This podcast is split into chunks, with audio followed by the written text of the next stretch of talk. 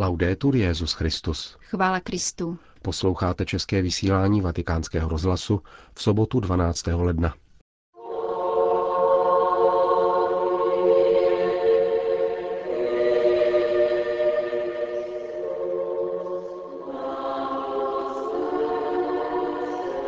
Benedikt XVI. přijal zhruba 200 členů vatikánské stráže a požárního sboru.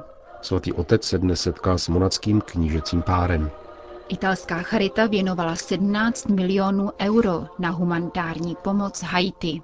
To jsou hlavní témata našeho dnešního pořadu, který vás provázejí Jena Gruberová a Milan Glázer.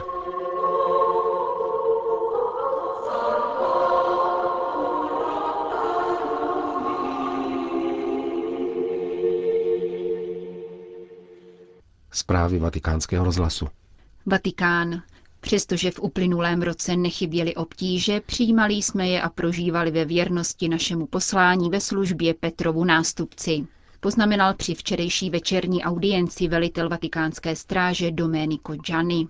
Rovněž tak Benedikt XVI. se zřejmým poukazem na kauzu Vatilíks pojal přijetí zhruba 200 členů vatikánské stráže a požárního sboru jako výraz vděčnosti po přestálém náročném období, čteme v tiskovém prohlášení svatého stolce. Papež ocenil diskrétnost, kompetenci a výkonnost, s jakými strážníci vykonávají svou práci a dodal. Každodenně někoho z vás potkávám a mohu konstatovat vaši profesionalitu. Jedním z úkolů tohoto zvláštního policejního oddílu je přijetí poutníků a návštěvníků Vatikánu, které by mělo být laskavé a zdvořilé, zdůraznil svatý otec. In ogni pellegrino o visitatore sappiate vedere il volto di un fratello. V každém poutníku a návštěvníkovi dokažte zahlédnout tvář bratra, kterého vám Bůh staví do cesty. Chovejte se k němu příjemně a pomozte mu, aby se cítil součástí velké lidské rodiny. Tento postoj samozřejmě vyžaduje posílení vlastního duchovního života a prohloubení víry, dodal Benedikt XVI. A tale scopo vi è di aiuto l'anno della fede che stiamo celebrando. V tomto ohledu vám může na pomoci rok víry, který letos slavíme. Je výsadní příležitostí k tomu, abychom znovu objevili radost z víry, a z toho, že druhým vyprávíme o spásonosném a osvobozujícím setkání s Bohem.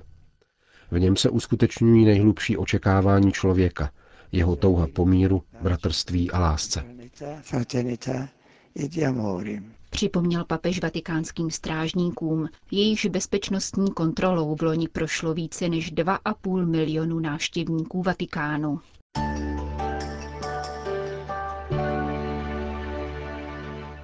Vatikán. Benedikt XVI. dnes přijal na soukromé audienci monackého knížete Alberta II. schotí.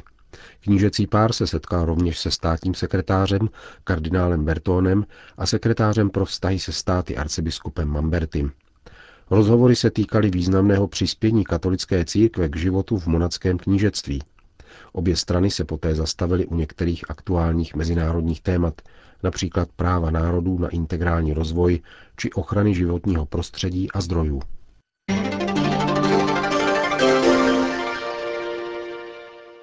Vatikán. Tribunál městského státu Vatikán dnes zahájil nový soudní rok při eucharistické slavnosti, které předsedal kardinál státní sekretář Tarcísio Bertone. Při výkladu dnešních liturgických čtení upozornil na nezbytnost pokory a hledání pravdy při výkonu spravedlnosti.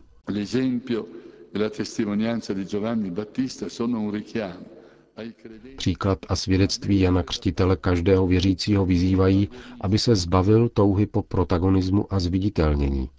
Upomínají nás, abychom umenšovali vlastní já a dávali v nás i v druhých růst Ježíšově lásce. Tento postoj vyžaduje pokoru srdce, která je božím darem, o nějž musíme nepřetržitě prosit v modlitbě. Řekl kardinál Bertone. Zástupce promotora spravedlnosti Vatikánského městského soudu pak podal zprávu o soudní činnosti v uplynulém roce. Týkala se celkově 807 soudních řízení, z toho 163 trestních, uvedl Pier Francesco Grossi. Počet přestupků tedy i nadále vykazuje vzrůstající tendenci a souvisí s přílivem 18 až 20 milionů návštěvníků ročně. V šesti případech si na Vatikánský soud obrátili zahraniční soudy s dožádáním o právní pomoc. Pěti žádostem z Itálie a jedné z Polska bylo vyhověno, sdělil italský advokát. Upozornil poté na pokračující změny ve vatikánském právním řádu, související s přijetím opatření proti praní špinavých peněz a financování terorismu.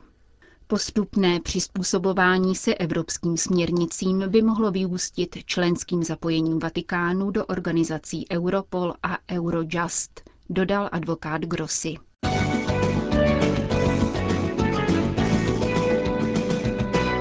Paříž. Proti právní redefinici manželství se vyslovují také francouzští intelektuálové.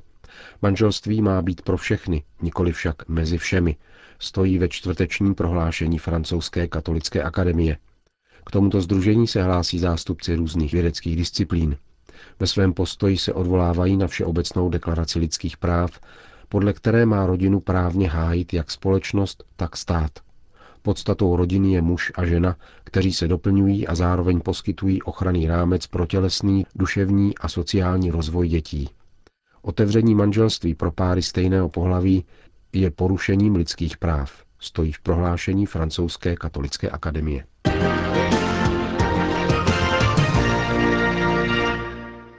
Jeruzalém. V sídle památníků obětí Shoa jeruzalémském Yad Vashem se před několika dny začala prodávat kniha Pius XII. a holokaust, aktuální stav bádání. Téměř 300 stránkový svazek připravili k vydání David Bankír, Dan Michman a Jel Nidam Orvieto. Je věrným přepisem odborné diskuse, která proběhla na stejnojmeném vědeckém sympoziu, organizovaném muzeem Jadvašem v březnu 2009. Tehdejší konference se konala za zavřenými dveřmi paralelně s návštěvou Benedikta XVI. ve svaté zemi. Výsledkem debaty založené na konfrontaci dobových dokumentů i nejnovějších výzkumů byla změna znevažujícího nápisu, který v památníku doprovázel fotografii Pia 12. Svatý stolec opakovaně protestoval proti označení papeže Pačeliho za mlčícího spoluviníka vyhlazování židů. Nyní se čtenářům dostávají do rukou akta zmíněného sympozia, která opětovně potvrzují humanitární aktivity katolické církve konané na přímý poput Pia 12. Pouze v Římě existují dokumentované zprávy o tom, že ze 750 řeholních domů jich nejméně 290 skrývalo židy před deportací. Toto číslo nemusí být konečné, neboť okolnosti vyžadovaly maximální opatrnost, vyplývá ze svazku. Mnozí ze svědků ústně potvrdili, že se kvůli možným rizikům o této pomoci nečinili písemné záznamy. Tyto iniciativy měly vzhledem ke svému rozsahu zaručenou podporu Pia 12. doloženou rovněž článkem v Osservatore Romano z 25. až 26. října 1943, tedy několik dní po v římském getu.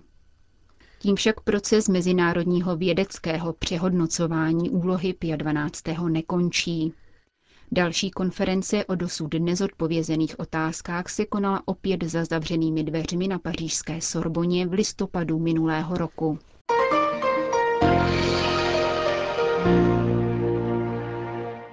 Hanoj.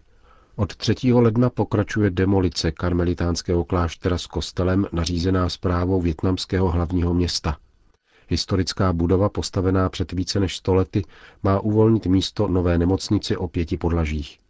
Katolická komunita interpretuje tento zásah jako další z řady diskriminací. Hanojský arcibiskup Peter Nguyen Van Hon se obrátil již s pátou naléhavou výzvou na větnamského premiéra.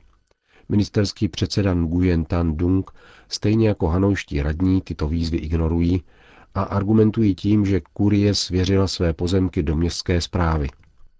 Z dokumentu Hanojské arcidiecéze naopak jasně vyplývá, že se jedná o protiprávní násilné vyvlastnění, prováděné za užití násilí. Hanojský arcibiskup reagoval zasláním listu větnamským kněžím, řeholníkům a lajkům, ve kterém žádá o modlitbu za církev a plnou náboženskou svobodu v zemi.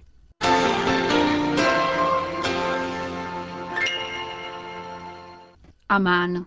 Arcibiskup Marun Laham, patriarchální vikář Jordánska, oznámil otevření všech kostelů a farních sálů k přijetí syrských uprchlíků. Zprávu dnes přináší agentura Fides. Jordánský vikariát, který spadá pod jeruzalémský latinský patriarchát, tak reaguje na dramatickou humanitární situaci v uprchlickém táboře Tatarí. Množství tamních stanů totiž vážně poničily sněhové bouře posledních dní. Jsme připraveni přijmout naše syrské bratry, křesťany i muslimy, dokud nám budou stačit prostory, uvedl jordánský arcibiskup. V Jordánsku je více než 280 tisíc syrských uprchlíků. Včera na řešení jejich kritické situace uvolnila 10 milionů dolarů Saudská Arábie. Organizace spojených národů registruje celkově 600 tisíc syrských uprchlíků v blízkovýchodních zemích. Pokud bude válka pokračovat, v červnu jich bude více než milion, odhadují úřady Organizace spojených národů.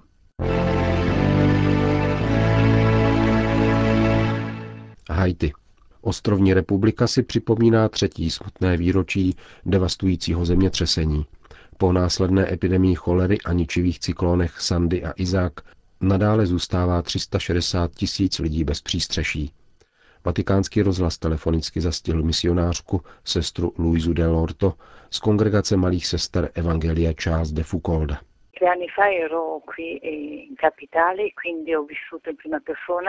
Před třemi lety jsem zemětřesení prožila přímo zde v hlavním městě Port-au-Prince. Stanové tábory poblíž letiště a na hlavních náměstích už od té doby zmizely, avšak město stále ještě vypadá jako po bombardování. Naše misie je ve velmi chudé čtvrti. Vzhledem k tomu, že náš řeholní dům neutrpěl škody, otevřeli jsme v něm základní školu.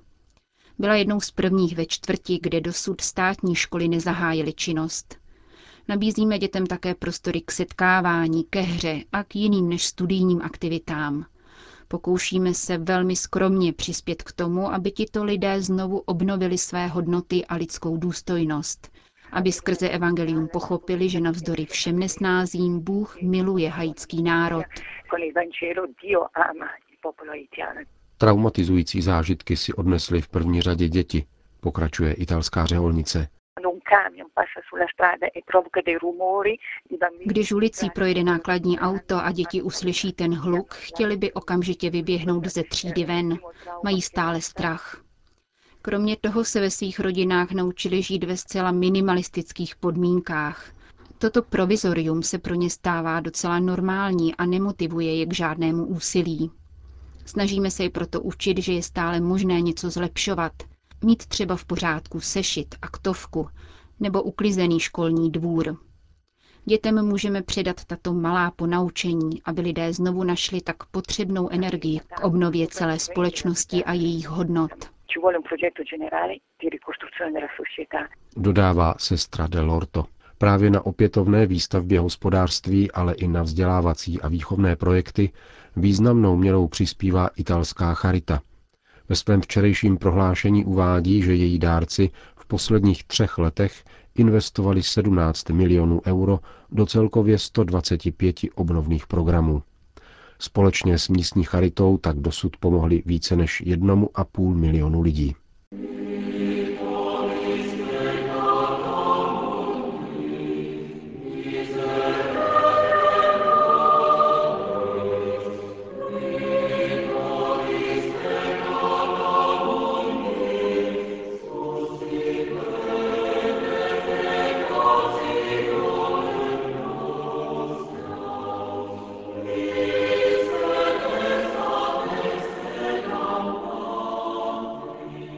Končíme české vysílání vatikánského rozhlasu. Chvála Kristu. Laudetur Jezus Christus.